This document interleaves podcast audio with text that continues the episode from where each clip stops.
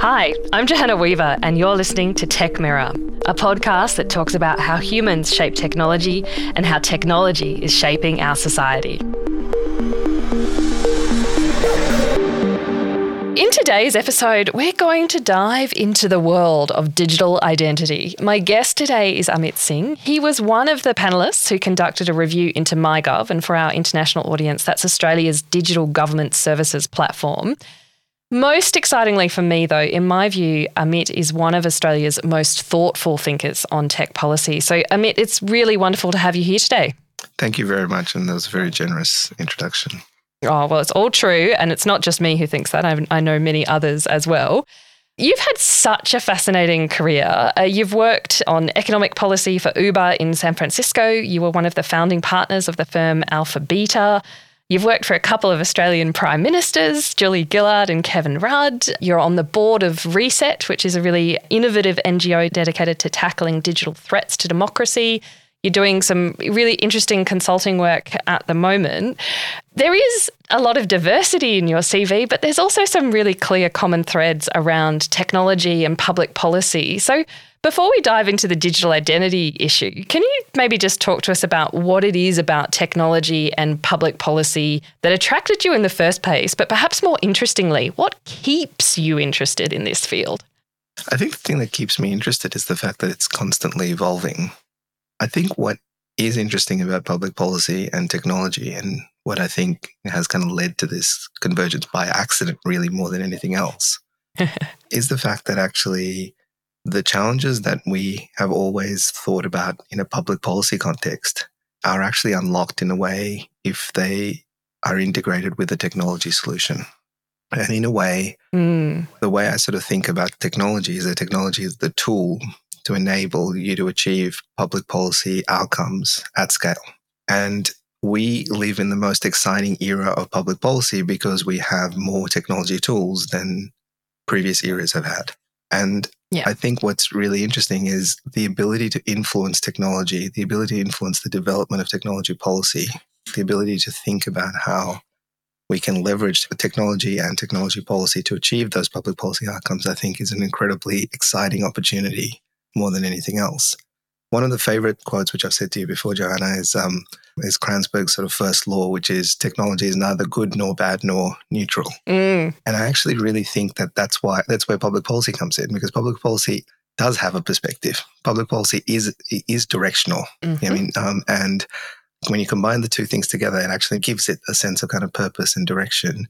But I think what it also does is it actually allows you to think about ways in which you can think about future services and think about the way in which they're they're delivered.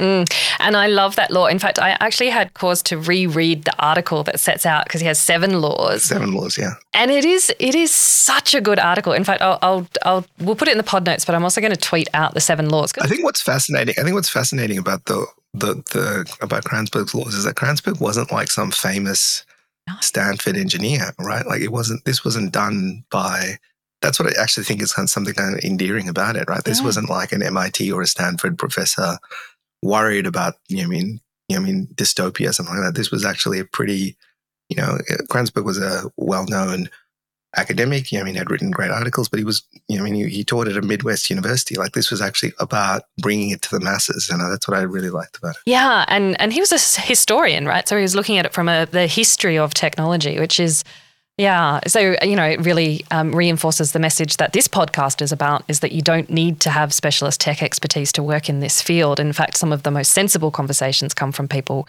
who don't necessarily have that deep tech back- background, but aren't scared to ask about the tech and aren't scared to get engaged in those questions. So I'm going to do something that I know um, people don't particularly love, which is quote something back that you have previously said. I think this was um, around the time you got your 40 under 40 recognition in 2021. And you said, Earlier on, I have a tendency to pick the safe option, which but since then, I've made various career moves over uh, the years and I've become more confident to skating to where the puck is going rather than to where the puck is. And so that's leading into my next question, which is just about the general state of technology policy in Australia. So, Do you think we're in a in a good position at the moment? Um, where is the puck going in terms of technology policy at a national level here? Yeah, I'm actually very excited about technology policy in Australia. Me too. I'm very excited about it for a different reason than I thought I would be excited about it. Oh, right? interesting. I was excited about it, you know, with a change of government largely because we now have an incredibly tech literate cabinet. I mean, I think we probably have our most tech literate cabinet in history. Yes. So yep. in many ways, you know, that's that's some reason to be excited because now there are people around the table that think about this in an inherent way. But I actually am excited for a different reason, and that is actually because for the first time in the history of the Australian Commonwealth, the um, finance minister, the data and digital minister, and the public, you know, in the public sector reform minister is exactly the same person. Mm. And that, other than the fact that it puts an incredible amount of pressure on her and means that she's doing seven jobs instead of one, which, you know, I mean, each of which are very important and difficult jobs. I think the combination of all those factors actually provides us with a very unique window to do a lot that needs to be done here. Mm. And I think that there's always been an opportunity. Uh, the digital sector, the tech sector in Australia, has always been strong despite, in spite of itself. You know I mean? Like, like in a way, we've created great, we've created great companies. We've focused on great technologies. We've made huge advances. But, but, but, what, but the missing piece in it is the $400 billion gorilla not coming to the party, which is the federal government. Mm-hmm. And when that does that, it creates a huge amount of innovation ripples through the economy. And I think what we're about to see is the, that $400 billion gorilla finally wake up to the digital party. I mean, and when it does, I actually think it creates a whole range of consequences throughout the whole economy and positive consequences for some of our great private sector companies. I mean, some of our great companies that have gone overseas and gone and done great things overseas. I think all of those things are actually enabled by this. So yeah, so so so my my my kind of excitement is about that. And the reason why I'm excited about that is because there are different ways in which governments influence markets. Yeah, they don't necessarily have to be the funder of that market. They don't necessarily have to be they don't necessarily have to be the regulator of those markets. Those are the most common and direct ways in which we think about the roles that governments can play. But governments can be investors of markets. They can be catalysts in markets. They can be influencers in markets. They can play multiple roles in markets. And what I think is really, really interesting and what we've seen particularly towards the back end of last year around issues around cybersecurity and around you mean, identity theft and all those other kind of questions is that there's actually it all still comes back to a kind of role that the government plays. Mm. The unfortunate thing is actually until very recently the government has been the sleeping gorilla and that's the really exciting part about this space. Well, I think we have the title for this podcast episode, Sleeping Gorilla. Um, I love that. I think uh, Katy Gallagher, the minister that you were, you were referring to, is also someone who's focused on these issues as well, which is really an incredible opportunity. Yeah. In September last year, the government asked an eminent panel of people uh, to come together and review the current state of MyGov, which is the platform that is uh, the entry point into digital services for the Australian government. That panel was led by the former Telstra CEO David Thodey. We also had Professor Ed Santow, who leads up the Human Technology Institute at UNSW uh, and who is Australia's former Human Rights Commissioner. We also had uh, Julie Inman Grant, Australia Australia's current e-safety commissioner, and Professor Emily Banks, a social epidemiologist, as well as Amit Singh, who we're talking to today.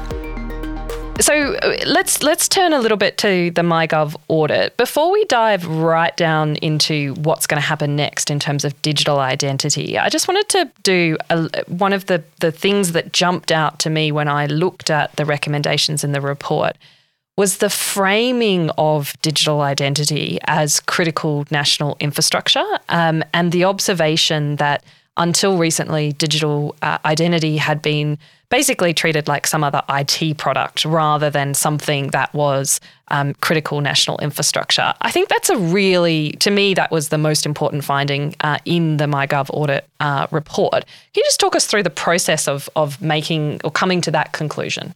What was really important for us was actually thinking about the holistic picture around how we think about government digital services.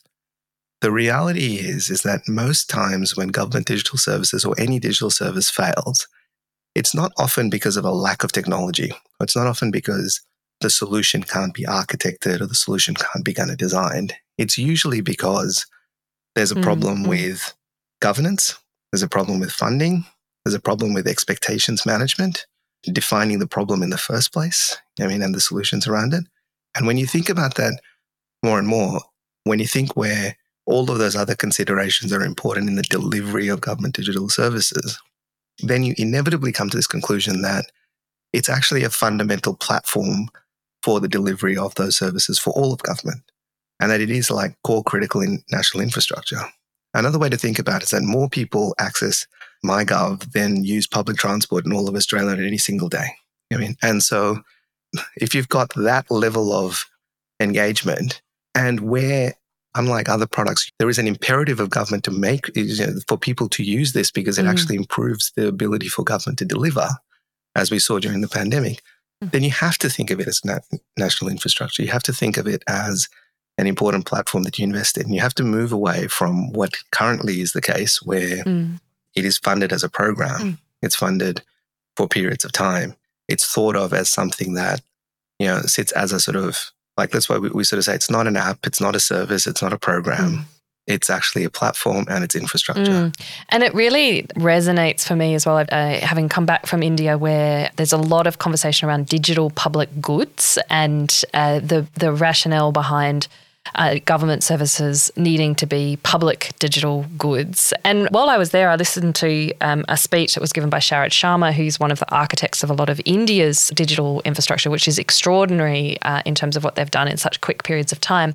But he made the observation that you know, we take for granted things like that highways or telephone um, services are public services. Um, but actually, when roads were first invented, well, first used, particularly, for example, in the US, they were actually privately owned, privately run. And it wasn't until the 60s when Eisenhower passed the uh, the Interstate Roads Act that it actually became settled that public roads were public infrastructure. And he, the argument he was making is that we need to start thinking about digital services very much in the same way that you know maybe some of this infrastructure still is privately built but we need to make a decision about what of it needs to be driven for the public. And you know I think Australia has such a proud history of having really good public infrastructure really good public services you know including with our hospitals and and Medicare and the like. So to me this is an extension of it. And I was really excited to see that come out so clearly in the uh, audit panel report. The one thing I'd add to that is when you do conceive of things as public goods, you also get better at giving yourself the full gamut of regulatory tools to deal with that. I mean, or the full the full extent of what government can do. Less regulatory tools, but the full extent of what government exactly. can do. Exactly. Yep.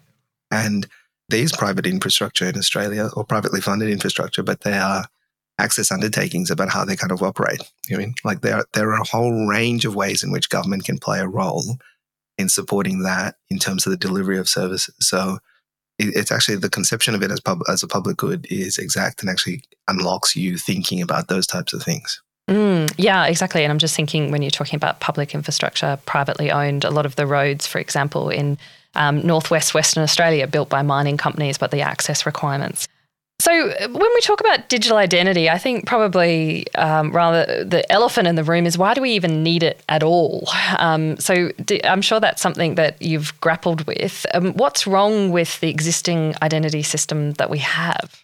I think that the, the challenge on the challenge on digital ID is that um, our ability to kind of access and come into these come into these particular systems to be able to use these particular services requires uh, a degree of kind of verification and authentication. And um, it's not purely a kind of mm. security measure, it's actually also an efficiency measure.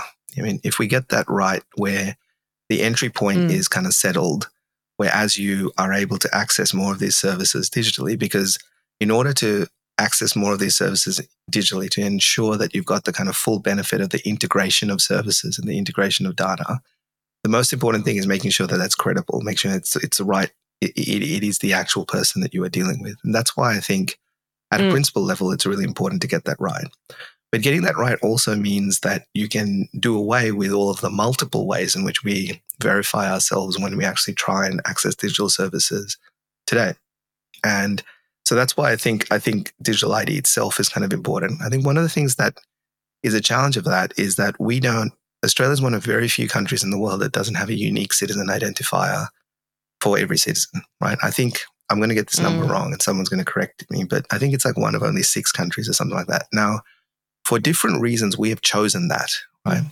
We have to respect the fact that we chose that, right? Like I am, you know, still fundamentally at my heart a lawyer. And so, you know, all of those things are layered on from history and all sorts of other things. And we've kind of come to that conclusion somehow.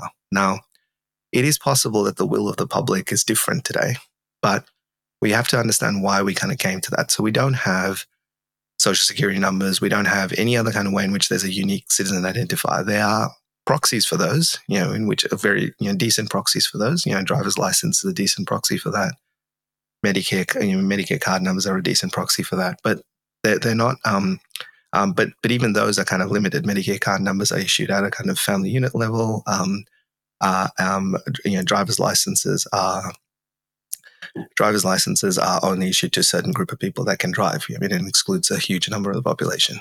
Um, so yeah. actually, like thinking about a way in which you can identify a person to be able to deliver those services is really important. But I think it's the other side of that equation, which is how do you give people trust that moving into this kind of digital ID world gives you the kind of capacity to trust that it's actually used for that purpose of being able to prove who you are.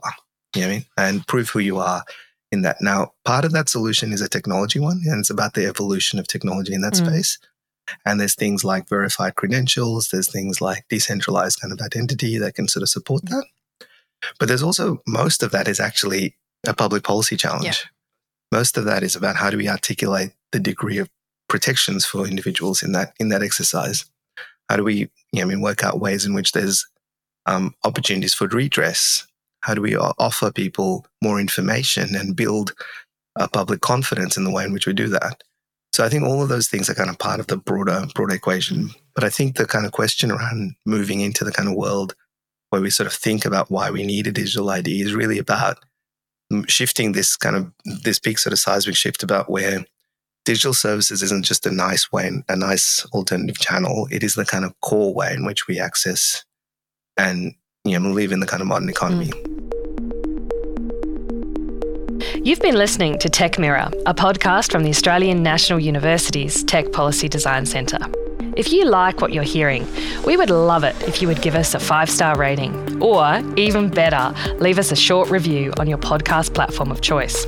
This only takes a few moments of your time, and it really does help us to promote the podcast and get more people involved in these important conversations. Now, enough interruptions from me. Let's dive back into this episode.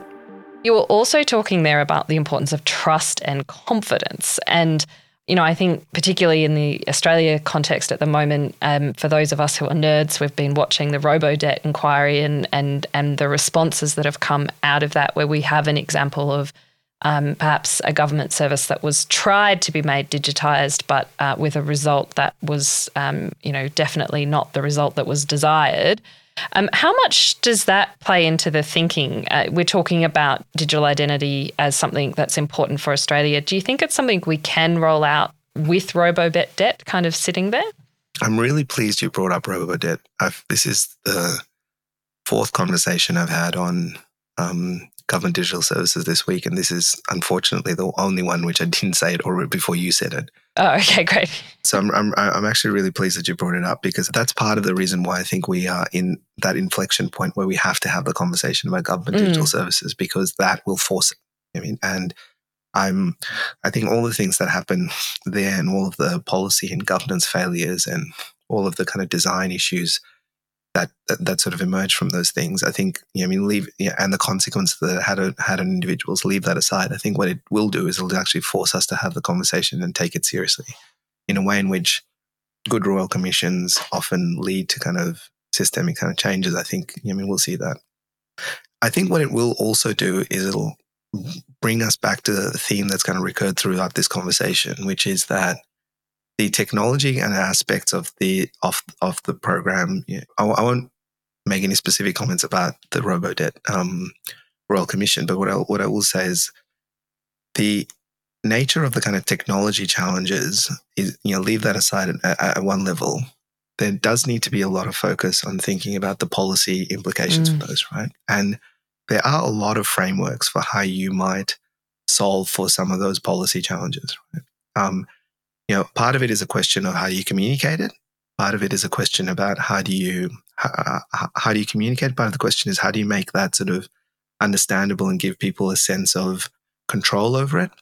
Part of that is actually about how do you kind of build a trust, a trusting kind of environment. Or, you know, if Ed Santow was here, he'd say, how do you make it like inherently trustworthy? I mean, mm-hmm. um, and the equation on trust is actually a well established equation. I mean, there's two parts to trust. I mean, one part of trust is a equation around capability, and the other part of trust is an equation around character.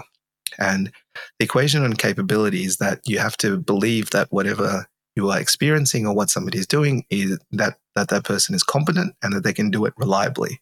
Mm-hmm. Not that it works, but that it works all the time. Um, and the question on character is, you know, that that whoever whatever service it is that you're accessing and whoever you're working with does it with integrity. I mean that there's a set of rules around the way in which it it operates, that it is fair, that it is built in fundamental principles of law and policy, um, but that it's also benevolent. I mean, and now benevolence kind of is a word that's not popular, but that it is done in the interest of the public. I mean, mm-hmm. and um, if you can kind of and and those those sorts of things, that's not something that was invented for the purpose of technology. That's actually kind of persisted for a very long period of time. And if you kind of think about that in a public policy context, you can solve for those. I mean, how do we make sure that the service actually works? Yeah. I mean, actually works for the purpose that it was intended to work, um, which clearly wasn't the case. Um, how do we make sure that it works reliably? You know, that people can rely on it both as users and as people that are deploying that particular tool, and that it does it in a way that actually, again, you know, responds in a way that mm, um, uh, that meets things. But also, how does it solve the character question? Is it done with a set of rules that are consistent with what we think of as fair and that are reflected in our laws and in our policy priorities? And is it done in the interest of all people? Is it done in the interests of the public? I mean, and if you can kind of think about that whenever we are thinking about government digital services, and I think that sets up the right framework for us to be able to then think about the next. When we're talking about the next stage, I guess it's good to understand where we currently are now. And to be honest, it's hard to understand where Australia is at in terms of digital identity. So you've been you've been looking at this closely. So can you give us a sort of potted summary where we you know most people would know that New South Wales are doing really well in this space. What about other states and and at a federal level? Because it's quite a long and sordid history of, of trying to get digital identity up in Australia. it's a long and sordid history. And the challenge with it is that the world is dynamic. So it's like, you know, I mean, like we've gone through this kind of multiple turns of, you know, of where, where digital identity is going. And then, then at the same time, other things have happened in the rest of the world on, you know, which in a way make some of the choices we've made in the past redundant. Yeah. And that's, I think, the challenge of solving in this space. But, you know, and, and some, you know, there's one characterization which will be let's just kind of take our bat and ball away and just leave it to technology to kind of take us to the next stage and then we'll solve it then. There's another version of that, which is actually we do need to solve it because not solving it has kind of led us into this kind of situation. Um, New South Wales is very clearly the leading jurisdiction on digital services in the country. Like there's there's no, nobody that I mean is serious in this space will argue that point. I mean now we could have an entire podcast about why New South Wales is the leading jurisdiction on that space, but let's just take that as a fact. Um, I think it's, uh, and I think that their progress on digital ID is um, is very interesting and welcome. But at one level, I also have like mixed feelings about it, and the mixed feelings about it is that yeah. Um, digital services is an opportunity for us as an entire nation to deliver services well for all of our citizens. And it's also it's it's a bit of a shame that because of the inability of the federal government to take its genuine place in in the leadership role, I mean, to be the sleeping gorilla, know, um, uh, we've kind of ended up in a situation where a state that's leading the way has been able to do it in their state, but also hasn't been able to take advantage of the federal system. And what I mean by that is we have so many laws in this country. We have so much progress. That's where one state leads and the other states are able to follow. You know, there's a framework for the other states to be able to follow. many of our laws are actually uniform laws, of which one state is the legislating state and the other states are the states that follow along. And what I think is kind of a shame is that I don't think we are set up to be able to scale the kind of New South Wales model. I mean, now um, others will say that you know those things are you know, I mean reasonably easy to do. Um, I would say we just don't have the back backing infrastructure. We don't have the backing legislative infrastructure. We don't have the backing things now. More so, more can be done on that. I mean, on that front. Um, in terms of the federal government, the federal government has had various bits of legislation pass, not pass, sit in purgatory to try and get progress on digital ID. But what I think has changed is the imperative to solve that has become much more acute. You know, we saw the cybersecurity challenges in the back half of last year. We've seen, um, we've seen, you know, as you mentioned, the Robodebt inquiry. We've also seen the kind of pressures around, you know, being clearer about the sharing of government data to be able to facilitate digital ID. So my sense is that, you know, we now have an increasing push, but also an ability to focus the energy to delivering those particular outcomes. What is important though is that those outcomes are delivered in a way that is agnostic to the movements in technology more generally. And here I talk about, you know, the shifting nature of the way in which people do identity verification. Yeah. yeah. There are new things that are called verified credentials or verifiable credentials which actually mean, um, which I think are very clever ways in which you can use use physical IDs or, or sort of existing IDs to kind of think about how you think about digital ID. And there's also this kind of big push around decentralized ID. You know, I think people talk about, you know, Web one, Web two, Web three. Yeah. Jack Dorsey sometimes talks about Web five. You know, and in that one, it's not just de- decentralized transactions; it's actually decentralized ID. Um, a, a, kind of popular analogy to kind of think about where sort of ID is going is that in many cases, whenever you're trying to verify yourself or some particular information about yourself to access a service, you're often giving information that actually isn't relevant to that service. So when I'm entering a bar or a nightclub and I'm asked for my driver's license, it's not relevant for the bouncer to know where I live. Mm. It's not relevant for the bouncer to know my driver's license number. Yeah. It's relevant for the bouncer to know my age. Well, yeah, I've, I've got a ball patch, so it doesn't matter anymore. yeah, I was going to say it's been a while since I've been asked for ID, but I love the analogy. Yeah. What the opportunity of digital ID is, is actually, and I mean, as we go forward, verified credentials and decentralized ID is actually being mm. able to deliver that specific piece of information that's actually relevant for the task or the service at hand. You know, and I think what we've learned mm. in Australia over the last year or so, and again, I refer to the kind of back half of last year, is that there was a lot of information collected about us that actually didn't wasn't necessary for the purpose of what we're doing. Um, I also had cause recently to to go through the process of doing a um, police check, and oh my yeah. gosh, the amount of information that you that you that you were sharing online on a platform which digital identity would just absolutely solve. So for me, that process, uh, I was always a big supporter of digital identity, but doing that process really reinforced to me um, the need for it. Um, so, given the complexity that you've outlined, what what's next? Another way to kind of think about how digital identity has gone from the periphery to the center is, you know, I saw a bunch of comments from the Prime Minister about digital ID last week, right? And they weren't just comments in a press conference because he got a question. They were actually like quite considered and a series of different comments about it. Like the idea that the prime minister is talking about digital ID is just not something that's ever happened before. And so I think, you know, the focus, the focus of that has become very much at the center of, you know, policy making and how we need to think about it. What's the next step on that? I think we've got a series of different strands of work that are underway that need to kind of be resolved. You know I mean, um, there is the work that's been done at the state level and New South Wales didn't progress digital ID because, um, or, or, simply because it was forward thinking, or simply because it wanted to be, it wanted to shift into the kind of tech space. It did it because actually that is the that is the inexorable path of government services mm. for the next century, right? And that will be the case for all of the other state governments as they deal with it. You know, um, some of the other larger state governments have had to grapple with some of these challenges, not just legislative, but actually more fundamentally about the organization of their bureaucracies on who's working on those particular pieces. And that's hampered their growth. But they will need to resolve those things because those things, because this trend is inevitable. Mm. I mean, we saw that during the pandemic and we saw the importance of being able to stand those things up quickly.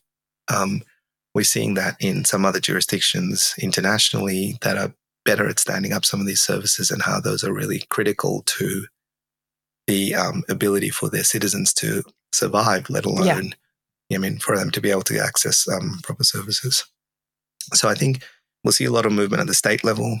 Um, we'll see a lot more kind of integration between the federal government and the New South Wales government in particular as the leading state on that. And we're seeing that in terms of the announcement to share data between the federal government and the state government on Medicare and the New South Wales driver's license. Mm. Um, so we're kind of seeing a bit more development on that space at the state level. I think we'll see a legislative push in the federal sphere to, to tidy up the disparate legislative frameworks that are underway. Yeah.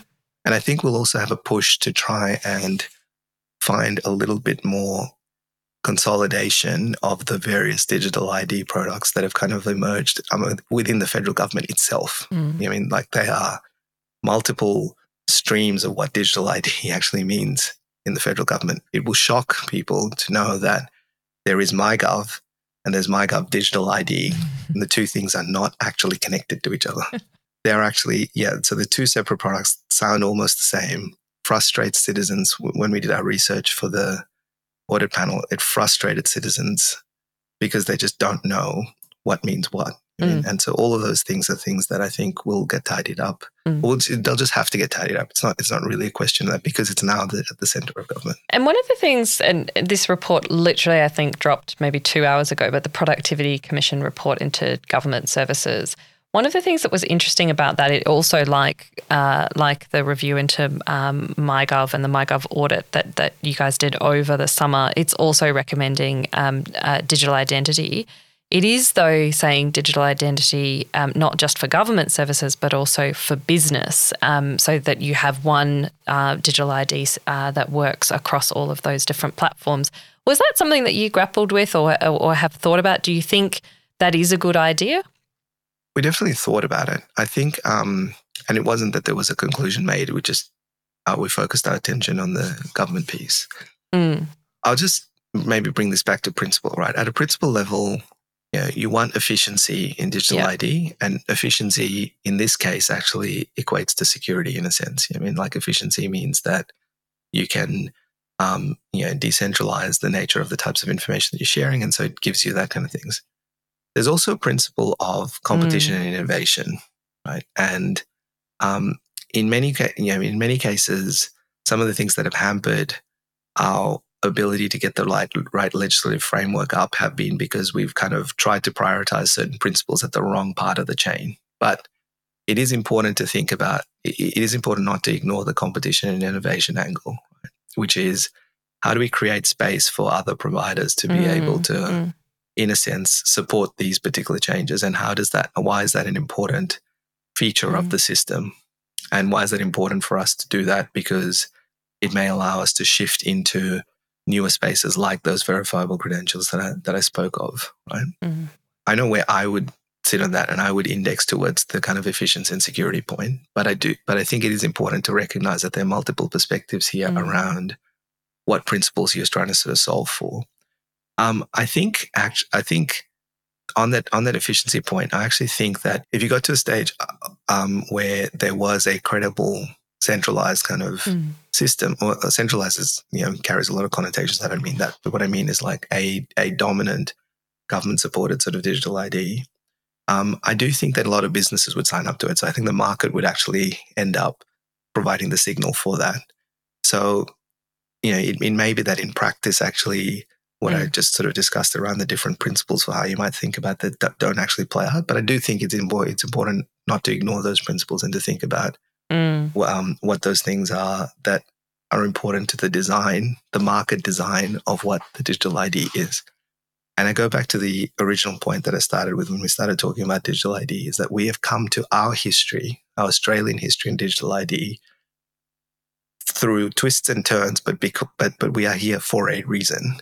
And understanding a little bit more of that reason helps us then think about what the kind of next stage in the future that comes yeah. from. And Australia's relationship with government is so different to the relationship of so many countries. You know, if you went to uh, the US or in many countries in Europe, you know, the, the uh, it is chalk and cheese uh, in terms of what we expect from government and the government services that are pro- provided.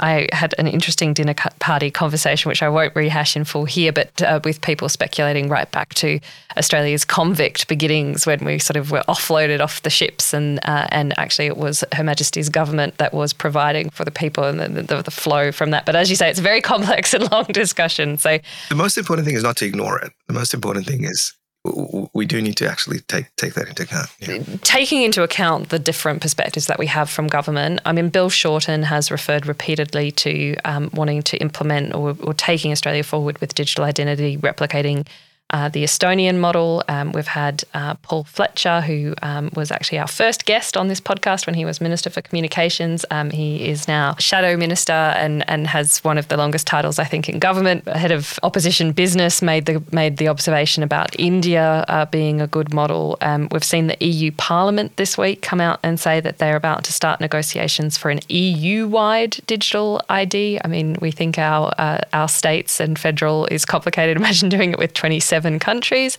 So, what lessons do you think are positive lessons or good examples that we should be looking at as Australia is embarking upon this? In a, in you know, we're not starting from the beginning, but we are perhaps um, you know looking at it seriously for the first time, as you say. The gorilla is waking up. Um, I should have said this at the beginning. The work that we did on the MyGov user audit is a report to government. It's been considered by the government their recommendations to the government. The government will choose how it wants to go forward. But one of the things that we wanted to do in that work was also paint a picture of where we think this should go. I mean, we weren't we weren't pretending to be comprehensive about you know the future, but we wanted to kind of give a sense that this was this wasn't a case of you know re- accept all the recommendations and job done. This was actually about how do we paint a picture about where we need to go and how we need to start thinking about it differently. And one of the things that I think we wanted to contribute to that was the nature of international examples and how they sort of worked out. And there's actually for your listeners that are interested, there is a um, there is an entire appendix that basically looks at a range of other jurisdictions and compares other jurisdictions and where we can take lessons and where where we need to go from there. The starting point, I would say, on how we think about our journey from here is to think about our journey as being unique in of itself, right? Like it doesn't, you know, um, there are going to be elements of other jurisdictions that are going to be important for us to think about. You know, Estonia, for the, you know, I mean, Estonia in terms of the way in which it thinks about, you know, I mean, digital ID and at the back end, but actually its front end and kind of user experience is not as crash hot as we would, you know, I mean, typically think. I mean, um, the Danish, I think, have a very interesting kind of model in the way in which they have they have built their systems. I think um, um, I think there are also uh, other examples that are really interesting that are out, a bit outside of the box. I mean, I think that the Ukrainian system, the Diia in, the, in Ukraine, I think is a very, very interesting kind of model of digital interaction, but actually it's the, the way it was built in terms of you know the um, ability for people to mm. kind of you know, I mean innovate on top of it and to be able to ex- access those things has actually meant that I can't remember the stats, but it's like a it's an incredibly powerful tool to connect people to their government, particularly in a disruptive environment as they have had for over a year. Um, I'm not saying that we would take the entire model, but I'm saying there are interesting features to pull from them. And that's how I think mm-hmm. of this kind of uh, the, the answer to your question is like, what are the interesting features we're going to pull? Mm-hmm. Some of those are around digital ID. Some of those are around the user experience and the custom you know, and the citizen centricity of the exercise. Some of them are around how do you build an ecosystem of other partners that are not just the government as the developers, but how do you kind of build in other partners to be mm. part of that equation? Yeah. Some of them, some of those questions are actually questions around how do we borrow governance? I mean, and the nature of the governance systems around those. And so even in places that are not necessarily, you know, that come to the top of the list. Some of their governance structures are very interesting. I think the UK's governance structures are, I mean, are particularly interesting. I think it'll be interesting to see how this European conversation goes and governance structures there. Some states in the US are trialing new versions of um, accessing decentralized ID. New Jersey is doing you know, different pilots and thinking about verified credentials. So I think there's, I think it's about borrowing different bits and pieces for those to create our kind of unique piece. But I think it's also being real about the fact that this is now a mm. Mainstream policy conversation. So we don't need to be scared about looking at that in the same way in which we would be designing health policy or the same way in which we would be designing education policy, et cetera, et cetera. It was interesting too in a speech he gave yesterday, um, Jim Chalmers, our treasurer, did seem to flag that digital identity was coming, which um, coming from the treasurer is uh, always an interesting thing because obviously uh, the the finances are a really important part, and as I understand it, hadn't actually been funded in the budget going forward. So um, that was an interesting message coming out from him. Um, so I mean, we're coming up to time. I think maybe if we can perhaps focus the last little bit looking at the policy challenges and solutions uh, in this in this space. What is one policy solution that you have identified that you think we absolutely need to prioritize that if we're going to go forward on digital identity that we we can't go forward unless we nail and implement a particular solution? And then what is one particular challenge that you have identified that maybe we don't yet have a solution for but you think we really need to be focusing people's minds on and and collectively applying our effort to to um, come up with a solution to that particular challenge? Uh, they're both very good questions. I actually think I probably could answer both with with one thing, which is I think we we are going to get the great market. You know what I call the market design doesn't really mean that, but what, what I mean by we're going to get the design elements of how we think about the digital ID settled through a through a process. I, I feel like you know, I mean it's now the imperative is very clear, and we're going to get that right. What I think is important is that because this is now a mainstream issue, is what are the, what's the protective infrastructure to kind of do that? You know, what's the way in which we give people confidence that when digital ID is implemented, they are a set of protections that exist in the law for them. And I feel like that to me is actually almost in a sense critical that it happens concurrently, if not precedes it. I mean, people need to feel confident that yeah. what's happening here is actually something that prevents situations like robodebt, that prevent, you know, I mean, that avoids you know, you know, huge amounts of like breaches of privacy that ensure that you know, I mean, their identity is protected and that there is recourse for that. So to me, that's the kind of piece of the piece of work that I think is really important to do. Now, the second part of your question is, you know, how do we solve those where we don't have a complete solution? Is giving people confidence mm. and trust is actually an evolving issue and it's an evolving yeah. question. So we need to have the protective kind of infrastructure for that. But we also need to be thinking about trust in an evolving way. I mean, um, trust sometimes can be gained just by communicating purposefully and explaining. I mean, but we, but those channels for doing that are constantly evolving. The way in which we teach our generation, we, we know from research that people's expectations of government digital services are framed by their experience of digital services in the broader economy. But and now we and today with each with each generation we are finding an increasingly more digitally literate but also more digitally active and engaged generation. And how are they going to influence the way in which we think about some of these questions? But how are they also perceiving those digital protection? How they're perceiving that digital experience in a way that makes them feel safe, that makes them feel empowered, that makes them feel that they have, you know, in all of the kind of qualities of being a citizen or being an individual in a particular society. And so all of those particular things, I think, are things that, first of all, there's work that you can do, and we know what that list of things are. But we need to constantly be working on those because that challenge evolves as time passes. Yeah. I'd also add one other kind of, I mean, bonus if I could. Please do.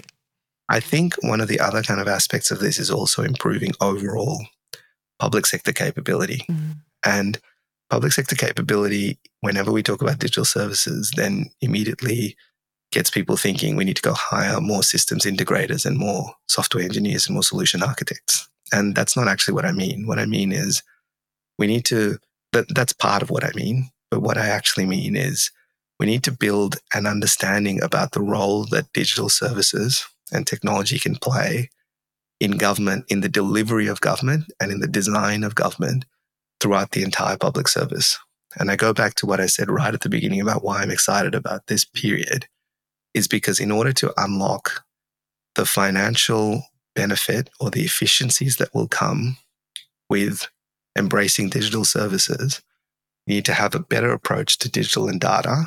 And you need to shift the conversation that we have on public service and public sector reform to thinking about what the next 20 years looks like rather than trying to revert back to a model of how the public service worked in 1990. Yeah. It would not surprise you, Amit, to uh, hear me say that I am in violent agreement with both of those things. Um, it is absolutely vital that we have those uh, protective frameworks uh, in place and clearly communicated uh, if digital identity is going to be uh, a success in Australia. And you look at you know, confusion around COVID check-in app, I think is a is a really good example of where yeah. um, if you don't get the communication piece right as well, it's an own goal. And also the importance of, of upskilling and, and having uh, every public servant understand that technology is a core part of their job and technology policy is a core part of public policy now. Uh, and it's it's not something that a bunch of specialists are doing over here on the side. Um, and you know that really goes back to to the mission of uh, of the Tech Policy Design Centre here, and also the podcast. Right, we want we want this podcast to be out there helping people to to get their heads around um, these issues. And you have done such a good job of helping us to do that today. So we're going to wrap up with the last question uh, that we give all of our guests, which is if you're someone who is looking to either get involved in technology policy issues more broadly or look un- and understand digital identity, and I really recommend um, the uh, MyGov audit report, um, particularly the annexes you were referring to. I think they're very good. Um, but wh- what do you recommend that people read or subscribe to? Where do you, how do you keep up to date? I'm not a great reader. I don't believe that. It'll, it'll shock you to know, but you know, Kate Pounder, who's our friend at the Tech Council, sends me a book once a year, and I maybe read that book. But that's about it. I mean, um, but but for the record, the last book she sent me is actually a really interesting one, which is called The Power Law, which is essentially about the growth of venture capital and how it sort of influences the way in which we think about different aspects of technology, and in particular ah. the policy and regulatory kind of arrangements. It's by a guy named Sebastian Mallaby, And and one of the things I think that was okay particularly influential in kind of thinking about these questions and dig- digital ID and digital government is there's actually a book by a guy named Jamie Susskind called The Digital Republic, which I think is almost in a way mandatory reading, but it's also very easy to read. It's actually a, a, super easy book. We we actually had Jamie on the pod a couple of episodes ago, so um, uh, there's also a podcast episode with Jamie. Um, amazing. Um, uh, I think for me, I actually find the interesting things in um, articles that are written all whole, you know, by a whole range of different um, providers. But one of my favorite current ones is there's a new newsletter um, done by a group in Washington, D.C. called Semafor, and they have a particular tech element to it. And the tech articles in those, I think, are really interesting because it is done by policy people in Washington, D.C., talking about technology and not the usual newsletters or newspaper articles that I typically read, which is written by people in San Francisco that are writing tech articles and its implications on policy. And so yeah. I've been in, particularly enjoying Semafor's piece, um, Semafor's pieces on the kind of tech industry and on, you know, in particular, on generative AI, on topics like um, on topics like um, how we think about digital ID, how do we think about, you know, I mean, a bunch of different questions. But I think, yeah, Semafor's technology kind of element is, I think, particularly interesting to me. Ah, brilliant! Thank you very much. We will duly add um, links in the in the pod notes. Thank you so much. I mean, I knew this was going to be a fabulous conversation. Um, I really appreciate you taking the time, uh, and hope to see you in person very soon. Great. Thank you very much, Hannah. Tech Mirror is a podcast of the Tech Policy Design Centre at the Australian National University. This episode was recorded on Ngunnawal lands with sound engineering by ANU Studio. Amy Denmead provided invaluable research support. Post production is by Martin Franklin from East Coast Studio. Thanks for listening. Get in touch and get involved.